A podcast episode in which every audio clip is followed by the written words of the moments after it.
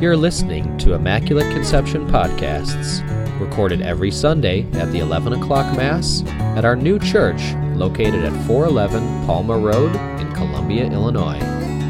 For more information about Immaculate Conception, please go to www.icc-columbia-il.us. Our pastor is Father Carl Shear. And now, enjoy the podcast. In the name of the Father, and of the Son, and of the Holy Spirit. The word desert occurs in two of our three readings this morning. So I think probably the best approach to things today is to have a geography lesson. I was always pretty good at geography when I was in school, so uh, I might go on too long if I get steamed up here. Uh, when you hear the word desert, many people, of course, have rather uh, tentative feelings immediately. You think of a vast, barren expanse, such as the Sahara Desert, that covers much of northern Africa. Or here in our own country, perhaps out in southern California, you've been through the Mojave Desert. Uh, those are what we usually think of when the word comes up.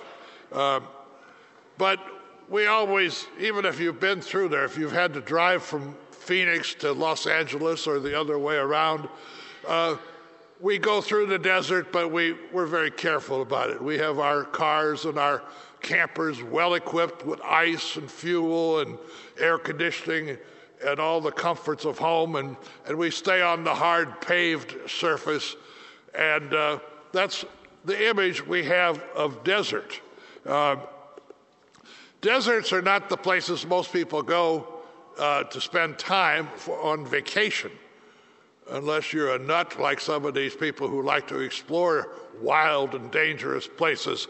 Uh, most of us like more comfortable vacation spots. Therefore, deserts are uh, life threatening in a sense. Water is scarce. Uh, there are many dangers there. Uh, survival is an issue. Uh, strangely enough, though, I think people down through history have had a kind of a ambivalent relation to deserted places like that.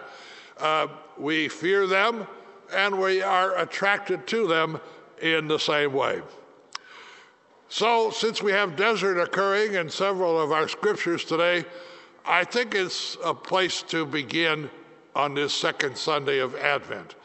As a matter of fact, I would suggest to you that all through Advent and Christmas, if you pay attention to the geography that is presented to us, it is helpful to understand what is going on spiritually.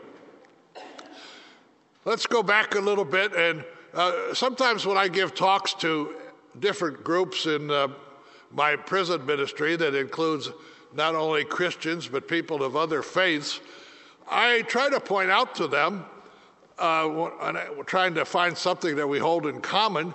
Uh, if you think about it, all three of the monotheistic religions uh, that are dominant in the world Christianity, Judaism, Islam, all of them had their origin in the desert. In fact, not too far from each other out in the Sinai wilderness. And I think there is a reason for that. I think God can be heard better in the desert.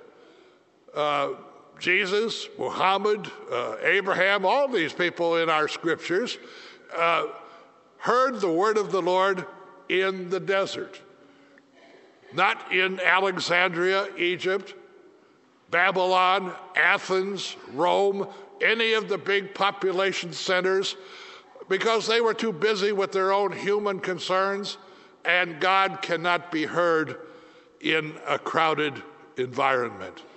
God wants solitude and quiet and desert to be revealed. And so, if you look at our scriptural traditions, just think about all the things. Uh, many things that are important in our religion happened in the desert, starting way back with Moses and the burning bush. He was out in the deserted places with his flock uh, when that occurred. After um, the Jews were delivered from slavery in Egypt, they spent 40 years wandering around in the Sinai desert before they ever came to the promised land. Down through the Old Testament, just about every single prophet before uh, he got into his ministry was called out into the desert to hear what God wanted him to do. Right on to John the Baptist that we heard in uh, this morning's gospel. He didn't operate in Jerusalem, he was down by the Jordan River in the desert, and people had to go to him. He didn't come to the city to do his ministry. Jesus spent 40 days of penance in the desert before he began his ministry, and even down through Christian history, right to the present time. So many of our great saints have been hermits and solitary people who spent time away from the human population to hear the word of the Lord. So, uh, deserts are important. And uh, in today's first reading, Isaiah says, In the desert, prepare the way of the Lord. Make a highway for the Lord in the wasteland.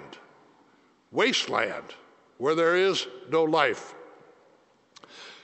Mark says that John the Baptist appeared in the desert proclaiming the word of the Lord. Deserts are where God can be heard, not in places with many distractions. So I think there's a very simple and easy lesson for us uh, in our spiritual lives. Uh, sometimes we have the ability to go to a deserted place. That's why we have retreat houses and places that are away from the hub and bub of, of human commerce, so that people can, in quiet and solitude, hear the word of the Lord. It's wonderful if you can uh, make your schedule work and you can take time off to do such things.